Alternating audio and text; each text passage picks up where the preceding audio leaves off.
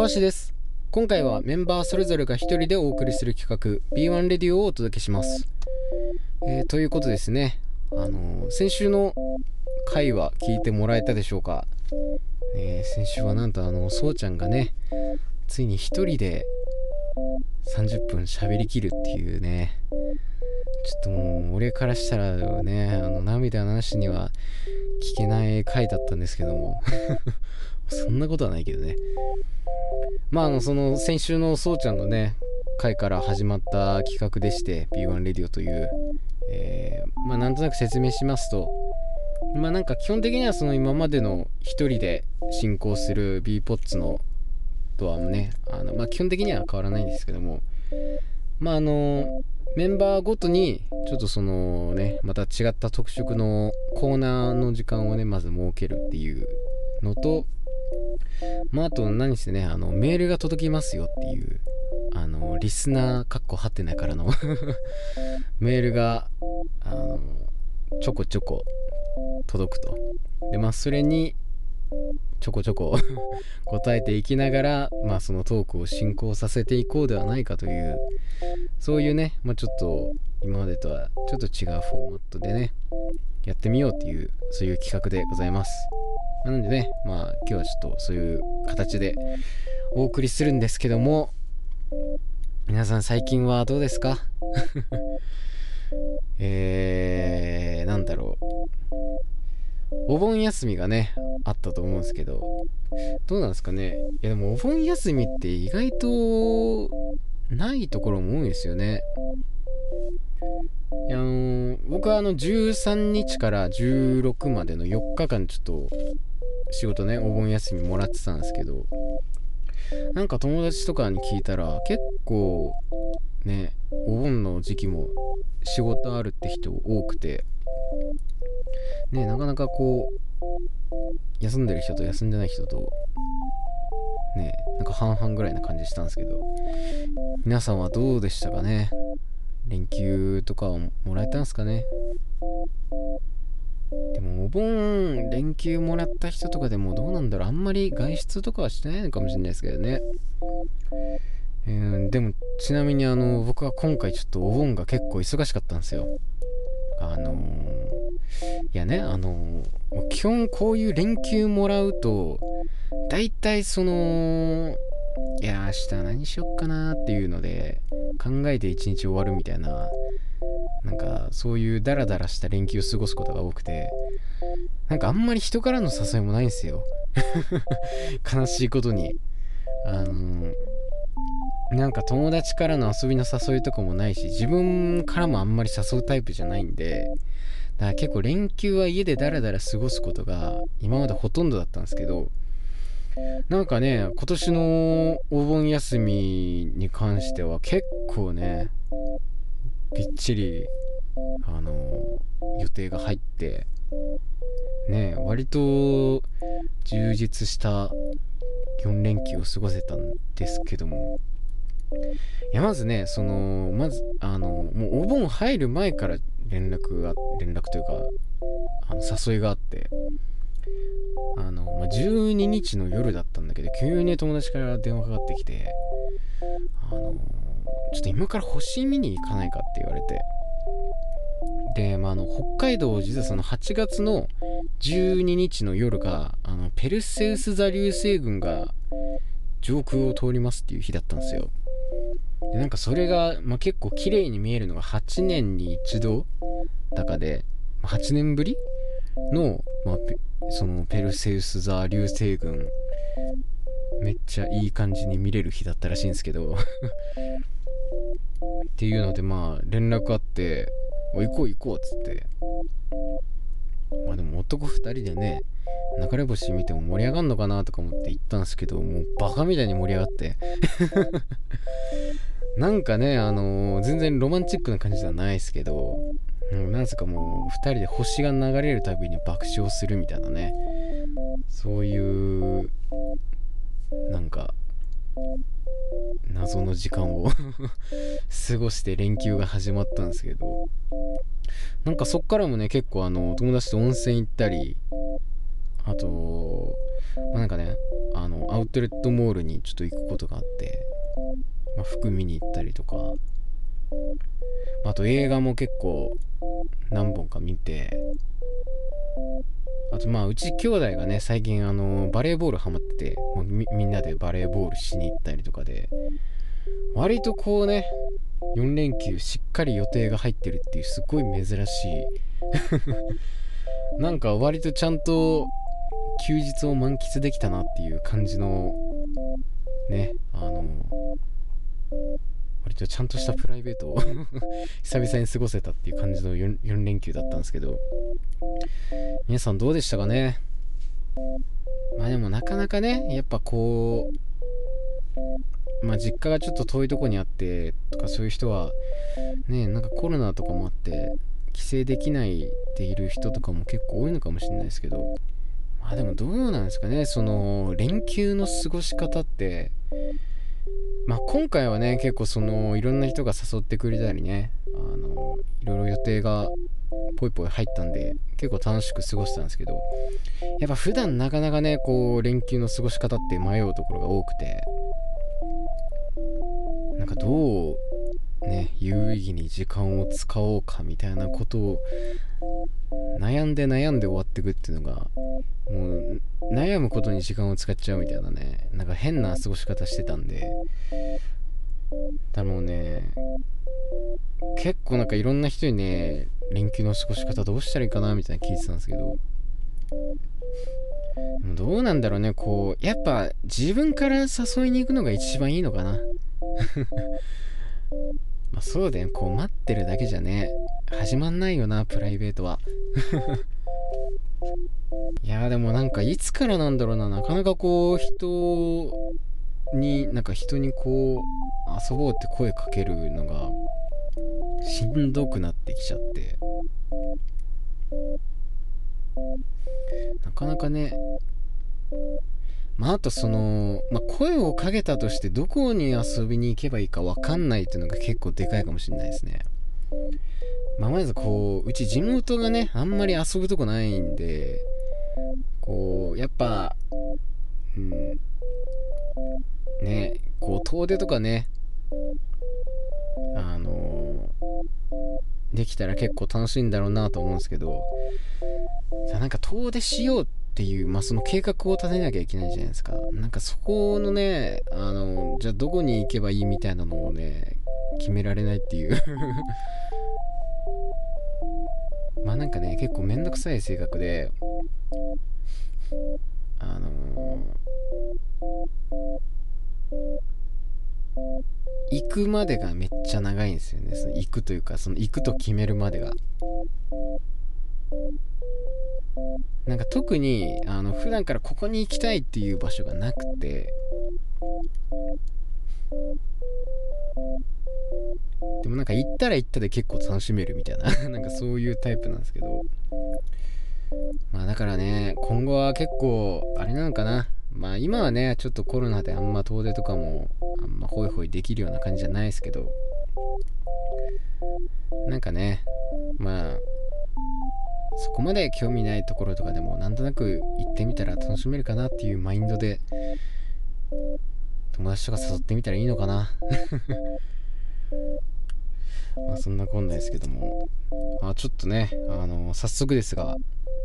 あのメールをねちょっと届いてるやつを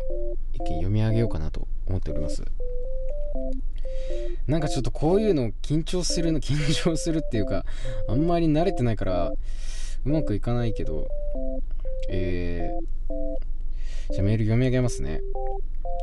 ラジオネーム、餃子ニンニクさん。最近気になる服はありますか？とのことですが、えー、そうですね。気になる服。あの、それこそ、連休中に、まあちょっとその服を見に行ってたんですけど、そこであの、なんかアルマーニのあそのアウトレットの店に入ったんですよ。でなんか今までそのアルマーニってなんつうのそんなに好きなイメージじゃなかったんですけどなんかこうなんつうんだろうね。なんかコーチとかさなんかその辺とちょっと並んでるっつうかあの有名すぎてちょっといいかなって思う感じのブランドだったんですけどただそのそのねあの連休中にちょっと見に行って入った時に結構なんかこれかわいいなとかこれかっこいいなみたいな服いろいろ置いてあって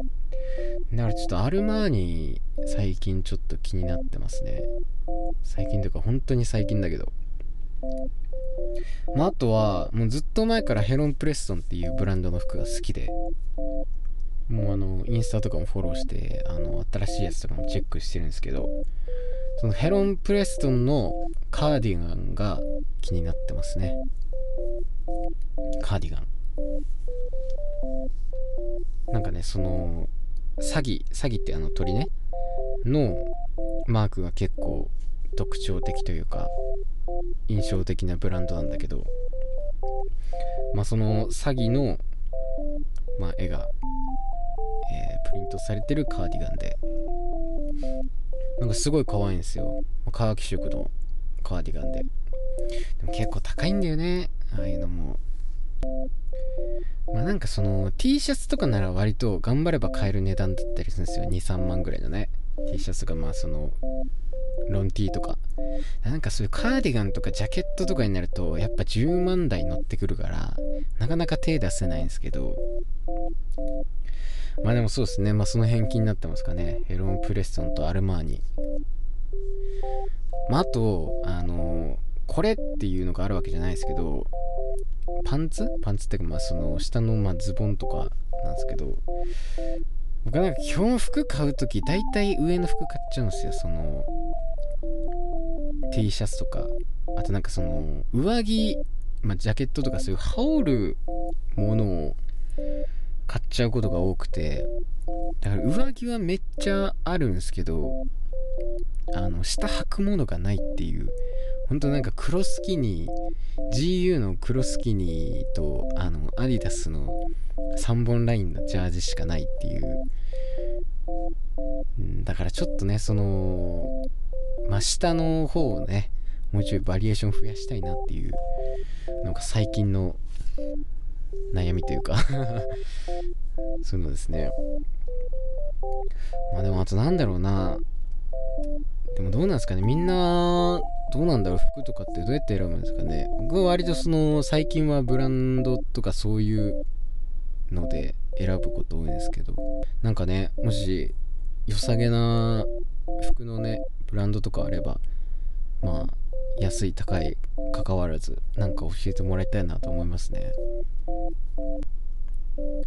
あとあの絶対手出ないけどベルサーチとか気になってます。ベルサベルサーチとダンヒル。あの辺は絶対手出ないけど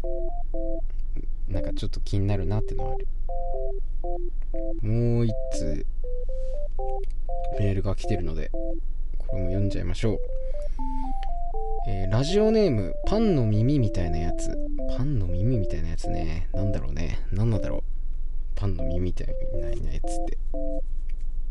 えー、動物を飼うなら何がいい？動物ね。なんかめっちゃベタな質問が。なんだろうね。まああのめちゃくちゃ猫飼いたいけど。猫の動画ね最近よく見てるんで。猫かわいいよね。めっちゃ猫飼いたいけど。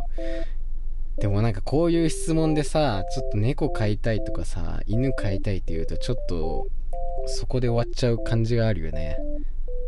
なんかちょっとこういうベタな質問された時にやっぱこうトリッキーな回答できるやつでいたいよね。なんだろうね。あのウェンカムイを手なずけたいですね。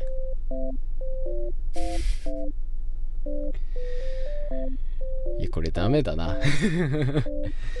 こういうのねもうジョニーがいないとダメだ。ジョニーのツッコミがないと成立しないよこういうのは。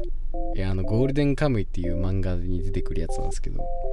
あの人を食べたヒグマをウェンカムイって言うらしいんですけどね。そうなんかこの連休中にそのゴールデンカムイにもハマっちゃってなんか前々から気になってた漫画だったんだけどちょっとこうねあのこういう機会に全巻揃えようと思って26巻まで出ててとりあえず出てて全部買ったんですけど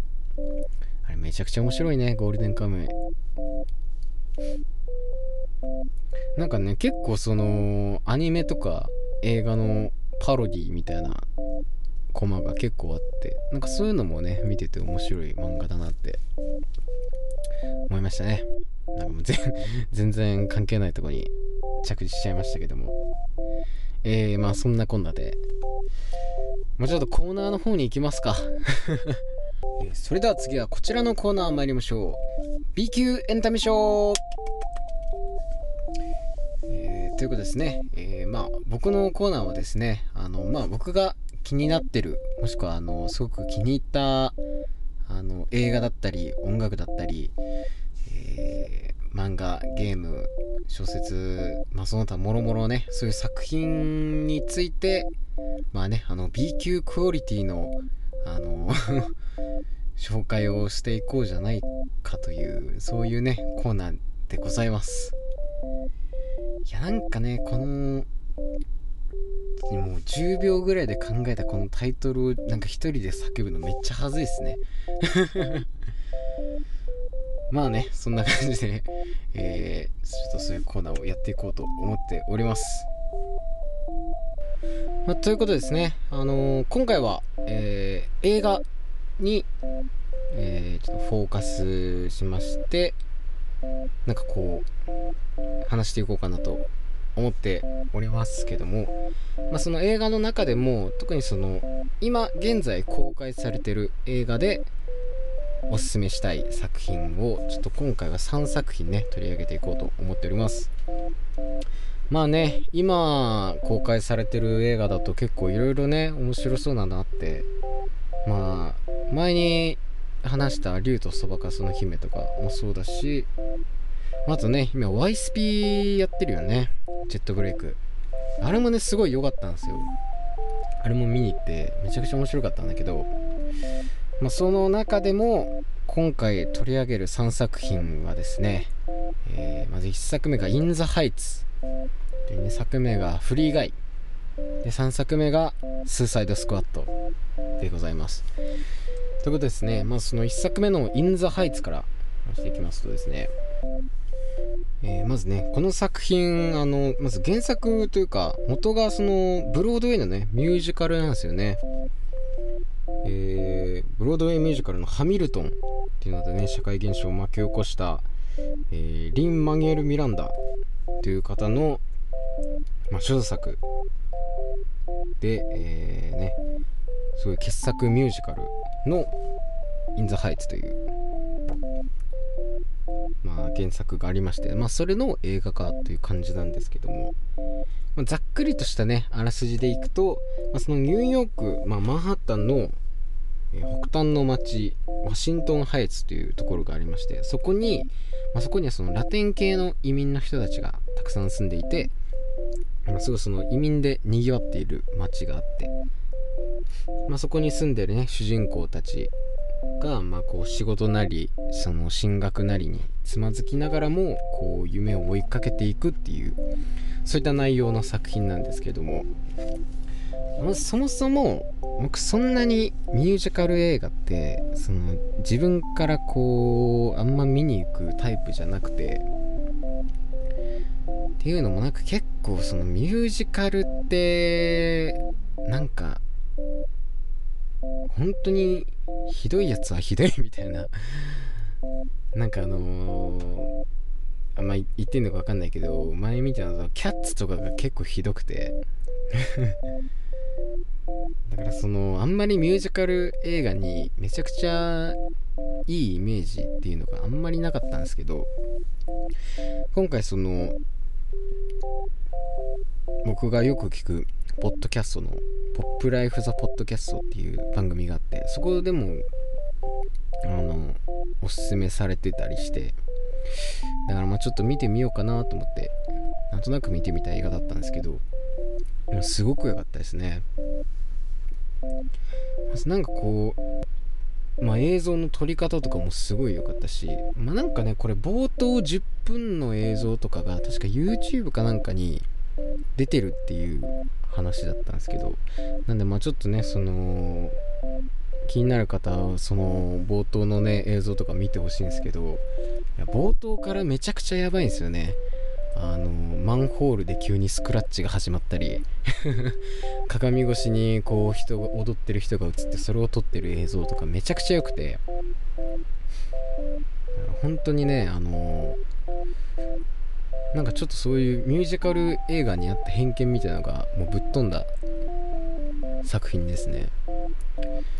であとその今回この映画の結構特徴というか面白いなと思ったのが、まあ、ミュージカルにそのラップを取り込んでるっていうのがあって結構そのラップ調の曲が多くてまあその本当にセリフ喋っててそれがだんだんラップになっていってそれから曲につながるっていうのが結構面白いなと思って。でまあこの映画の結構感想とかで書いてる人も言ったんですけどそのミュージカル映画が苦手な人ってやっぱ急に歌い出すのがなんか変とかそういうのにちょっと抵抗があるっていう人が多いと思うんですけどまあそこにラップっていうのをワンクッション置くことで、まあ、その会話からそれがラップになってそれが音楽につながっていくっていうところで、まあ、すごくすんなり曲が入ってくるっていうのがあって。っていう風に書いてる人とかいて本当にその通りだなと思うんですけど。だから、まあ、結構そのミュージカル映画に割と抵抗があるっていう人でも結構楽しんで見れるんじゃないかなという風な映画でしたね。まああとその最近の海外のあの音楽シーンというかで結構そのラテン系の音楽だったりが流行ってるじわじわ来てる傾向にあるなって思うんですけど、まあ、今回はもうまさしく、まあ、その主人公たちがラテン系の移民の人たちっていうのもあるんですけどそういうジャンルの音楽をもうボンボン取り込んでてそういうトレンドの空気も抑えつつそういうラップも取り入れてすごく、あのー、自然なつながりでうまいことこうミュージカル映画を見せてるなっていう風な印象でしたね。だから本当にまあミュージカル映画もともと好きだよって人もあんまりそういうの見てこなかったなっていう人でもどんな人でも見れるそういうすごくねあのいい映画なんじゃないかなと思います。はい。めっちゃ喋るの下手くそですけど大丈夫ですか？まあねこれ B 級のねあれなんでもう B 級クオリティのレコメンドコーナーなんで まこういう感じで続いていきますよ。お願いします。えー、続きまして僕がおすすめするね2本目の作品は、えー、フリーガイという映画なんですけれどもこの映画はですね、あの、デッドプールシリーズでもおなじみの、あの、ライアン・レイノルズが主演を務める映画でして、ま大まかなあらすじはですね、あの、まあ、この主人公、ライアン・レイノルズが演じる主人公が住んでるその世界が実はビデオゲームの中だったで実は自分はその世界の中のモブキャラだったっていうことをに気づいて、え、まあ、そのモブキャラである主人公が、まあ、正義のヒーローになるために立ち上がる姿を描いてるお話なんですけれどもまあねだから本当にもう村人 A みたいなやつが主人公なわけですよ。本当に名前もついてない。名前も本当ガイ。だからもうただの男っていう名前しかついてないっていう。ような主人公がどんどんこうねふとした出会いをきっかけに様々な行動に出るという映画なんですけれども。だからまあストーリーとしてはなんか昔あった映画でトゥルーマンショーっていうのがあってまあ、なんかそれに似たような感じなんですよね。それのゲーム版というかあのー、だからレディープレイヤー1ってあのスピルバーグの映画があったと思うんですけど、まあ、あれとトゥルーマンショーを掛け合わせたみたいな感じの映画なんですけど、でこの映画あの監督がですねショーン・レビっていう人でこの人はですねあのナイトミュージアムナイトミュージアムシリーズだったりあと海外ドラマのね Stranger Things っていうもうめちゃくちゃ有名なあのネットフリックスのねドラマがありまして、ま、シーズン3まで出ててシーズン4もそろそろまあ来年あたりやったかなあの出るんじゃないかっていうのですごい期待されてるドラマなんですけどまあそれのえー、監督かなを務めている人でいやこれはねもう本当にただただすごい面白い映画ですね。本当に。まあそもそものこの映画の世界観が、まあ、ゲームの中のお話っていうのもあってまああの本当にいろんな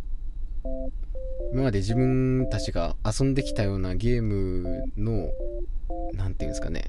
要素というかそういうのがこう結構いろんなとこに散りばめられてるんですよねこの映画には。だから見てるとここめっちゃグラセフじゃんとか。これフォートナイトじゃんとか。だからそういう発見というか面白さがねいろんなところに散らばってて。なんかもう久々にすごい映画館で盛り上がっちゃった映画でしたね。なんかもう僕弟と一緒に見に行ってたんですけどなんかもう思わず声出しそうになっちゃって。もう声出して立ち上がりそうになっちゃったっていうもうそれぐらい本当にあのー、久々に映画館でめちゃめちゃ盛り上がっちゃうくらい楽しい映画でしたね。でまたこの映画なんかそのまあ結構ゲーム実況だったりとかそういうのを見てる人とかには結構あの嬉しいサプライズ 的なのもあってまああの海外のねめちゃくちゃ有名なゲーム実況者とか、まあ、ゲームプレイヤーの忍者って人がいるんですけど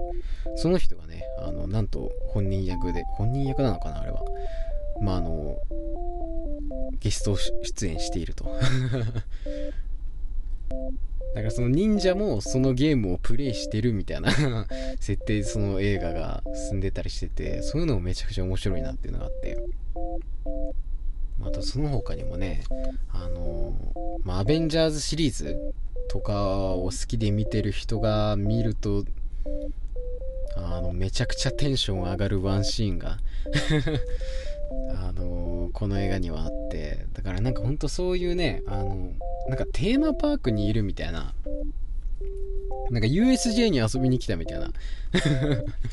なんかそういう興奮があるすごいね楽しい映画になっております。だからゲーム好きな人とかはねすごい見てほしいですね。だジョニーとか見たら結構楽しめるんじゃないかななんて。思いましたねあの映画。まああとねそのストーリー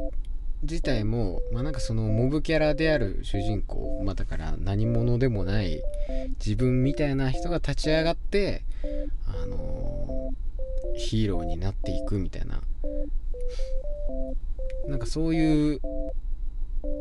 まあ、ストーリー展開もすごく良くて。なんか久々に映画館でちょっと涙ぐんじゃったっていう。だからねうん。だからそうちゃんとかも楽しめるかそういうのだと。だから割となんか結構いろんな人が見て割とみんなが楽しめる映画なんじゃないかなと。思うのでねこれすごくおすすめです。はい。えー、続きまして僕がおすすめする映画は、えー、スーサイドスクワットでございます、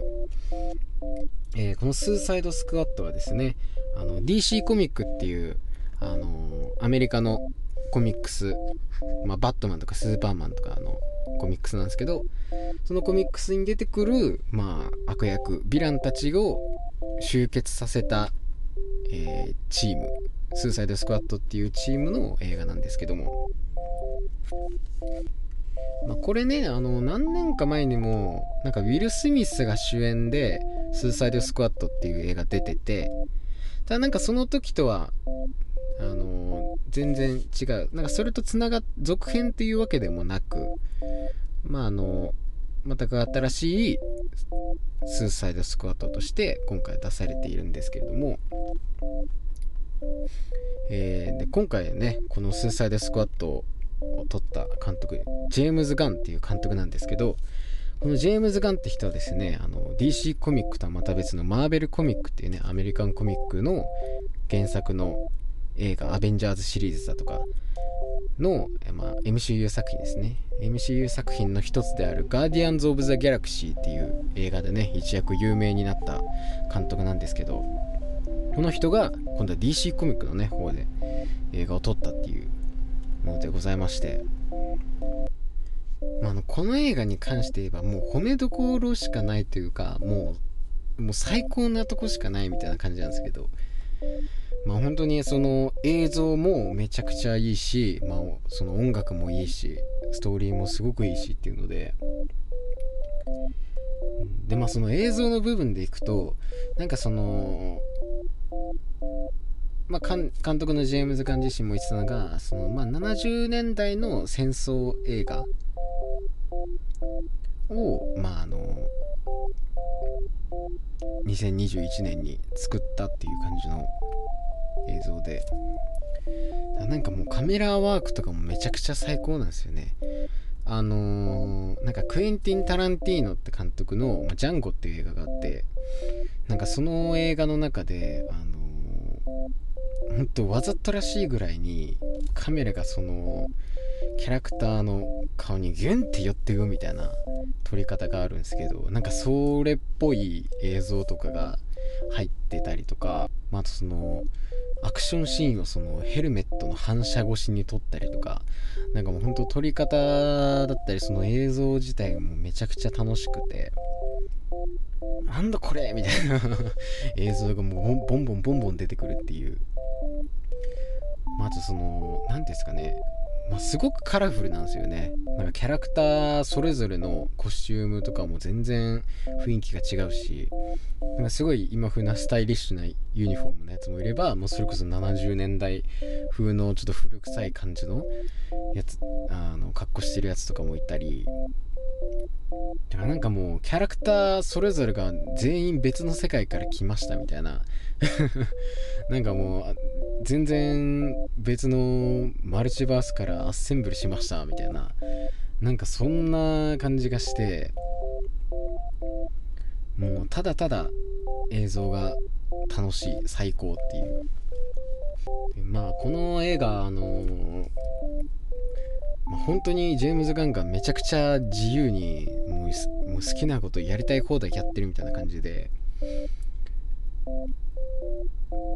なんかそれになんかすごいグッときちゃうポイントというかまあなんかそういうのがあってそれがその、まあ、この映画ってあのこの映画をそもそも撮るきっかけになった出来事というかのがあってあのこのジェームズ・ガンっていう監督はあの2018年だったかな。あの2017年にそのガーディアンズ・オブ・ザ・ギャラクシーっていうの2を出してでその次の年だったかにあの急にそのなんか10年前のツイートでなんかそのセクハラ発言だったか差別発言だったかみたいなのがあの掘り起こされて炎上してなんかその半日後ぐらいに急にその、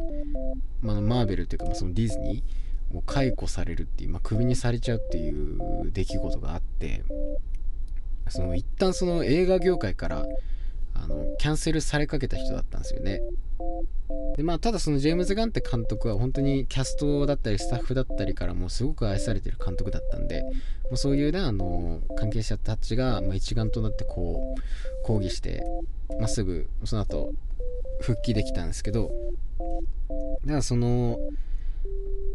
マーベルに解雇されてすぐぐらいのタイミングであのワーナーブラザーズっていう配給会社がそのジェームズ・ガンに声をかけてあの、まあ、うちで好きな映画ちょっと撮ってみないかっていう、まあ、誘いがあって。でそれがきっかけで撮ったのがこの「スーサイド・スクワット」って映画なんですよね。なんでまあ実質このスーサイドスクワットっていうのはそのジェームズ・ガンが監督に復帰してからのま初のま復帰作になるわけなんですよ。その一度こう業界から消されかかったジェームズ・ガンがこう華々しく復帰してきた映画でもあるんですよね。でその復帰作であるこの映画がもうめちゃくちゃ本当に 自由にもう暴れ回ってるもう超最高な映画で。だからそういうポイントでもちょっとグッときちゃう映画なんですよね。このジェームズ・ガンっていう監督のすごいところというかあのー、特徴的なところがあってまあそれがその作中のもその音楽の選曲のセンスなんですけどその前の「ガーディアンズ・オブ・ザ・ギャラクシー」っていう映画の中でも結構その有名なヒット曲とかをめちゃくちゃいいタイミングで流すっていうなんかそのヒット曲みたいなのをあのー、選ぶそのセンスがめちゃくちゃいい人なんですけど例えばその前の「ガーディアンズ・オブ・ザ・ギャラクシー」だったらオープニングでなんかジャクソン5の曲流れたんだったっけな？なんかジャクソン5の曲が流れたりだとか。でまあそのまあ結構その映画の中で有名なポップソングだったり、まあ、そういう曲をあのめちゃくちゃいいタイミングで流すそういう映画を作る監督って、まあ、他にもいるにはいるんですけど例えばそれこそのさっき名前挙げたタランティーノだったり、まあ、とマーティン・スコセッシって監督もいるんですけどなんかそういう人たちも結構そのいろんなヒット曲とかを映画の中に盛り込んだりなんかすごいうまいこと盛り込んだりするような人たちなんですけどなんかその中でもジェームズ・ガンがすごいのは、まあ、大体そういう人たちって、まあ、その、まあ、曲を選ぶにしてもその曲を選ぶアドバイスをしてくれるミュージックスーパーバイザーみたいなっていう風に呼ばれる人たちの、ま、アドバイスがあって曲を選んだりしてるわけなんですよね。あのこういう曲を流すとすごくいいと思うよみたいなことを助言してくれる本当専門家みたいな人たちがついてそういう曲を大体選んでるんですけどこのジェームズ・ガンのすごいところはなんかそういう人たちをもう一切つけてなくてなんならその脚本を自分で書いてる段階の時点でもうそのこのシーンではこの曲を流そうみたいなのを全部自分で選んでるっていう。でも脚本にこの曲を流すっていう書き込んだりしててでもその曲の一個一個も全部最高なんでねそのセンスがもうバッチリハマってて、まあ、今回の映画で言うとそのピクシーズってバンドの「ヘイっていう曲が流れたりだとすごく重要なシーンで流れたりだとか。あとオープニングであのジム・キャロルバンドっていうねあのバンドの、えー、People Who Die だけだったっけかな？っていう曲が流れててもうその曲なんか本当この映画のオープニングのためにできたんじゃないかってぐらいの もう最高なハマり具合で。だからそういう選曲のセンスだったりとかもピカイチに最高な監督なんですよね。なんでそういったところもすごく楽しめる映画になっていると思います。でまあ、今回の映画その前作とは直接的にそのストーリーのつながりはないんですけどただその前作に出てきたキャラクターも、ま、前作と同じキャストで出てきたりしてて例えばそのハーレクイーン演じるマーゴット・ロビーがあママーゴット・ロビーえ？えー、あれいいのかな？ハーレクイーンあ違う。マーゴット・ロビーが演じるハーレクイーンだとか。なんかそういう、まあ、前作に出てきたキャラも引き継ぎで出てたりするんですけどだからそういうなんかその前作への配慮だったりとかそういうのももうあの火の打ちどころがないというか完璧だなっていう感じなんですけど、まあ、それにそのまあもちろん今回からこの今作で初めて出てきたキャラクターとかもいっぱいいてそのキャスト陣とかも結構面白くてあのキングシャークっていうなんかサメの怪物みたいなキャラクターが出てくるんですけどそれを演じてる俳優があのシルベスター・スタローンなんですよね。あのロッキーとかランボーとかでねあのおなじみのあの俳優なんですけどなんかそんな大御所の人をねあのキングシャークってもう全然その人間の面影ないですからもうほぼ声優だけみたいな感じで出てるんですけどなんかそこシルベスター・スタローンなんかいみたいなね面白さだったりとか、まあ、とそのキャラの使い方もなんかあのー、本当に自由でだからその結構こいつ重要なキャラなんじゃないかみたいなやつとかが なんか平気でポイポイやられてったり逆になんかこいつなんか結構地味そうだなみたいなやつが逆にめちゃくちゃ活躍しちゃったりとか なんかもうそういうもうはちゃめちゃなんですよね。そんなんありかみたいな。だからそういうもうキャラクターたちの使い方とかもなんか本当に好き放題やっちゃってくれてるなっていうのがなんか本当になんか全然先の展開が読めないジェットコースターみたいな そういう映画でしたね。だからねもう本当にあのー、この映画はあのジェームズ・ガンが本当自由奔放にあのー、本当今後の多分展開とかも特にあの気にせずにやりたいことをもう好きなキャラをひたすら好きなように動かすもうそういう最高の映画なので是非ねいろんな人に見ていただきたいなと思います。まあね、スーサイドスクワットだけじゃないですけど、それこそさっき紹介したフリーガイだったり、インザハイツだったり、まあ、それ以外にもね、あのー、今映画館では結構面白い映画いっぱいやってますから、あの、ぜひね、映画館に行って、そういういろんな映画見てもらえたらなと思います。まあ、ということですね、今回の僕の、えー、B1 レディオはこの辺で終わりにしようかなと思います。まあ、なかなかね、やっぱり一人で喋るっていうのは、あの、結構難しいですけど まあなんかね、こういう形式でまたこれからもちょこちょこやっていこうかなと思いますので、よろしくお願いします。まあね、あの、まあ、先週はそうちゃんやって、まあ、今回僕やって、まあそのうちね、リクとかジョニーもなんかこういう形でやるのかな？まやってくれたらいいなと思いますけど、まあね、そういうのをちょっとお楽しみに待っていてください。えー、ということで、ここまで聞いていただきありがとうございました。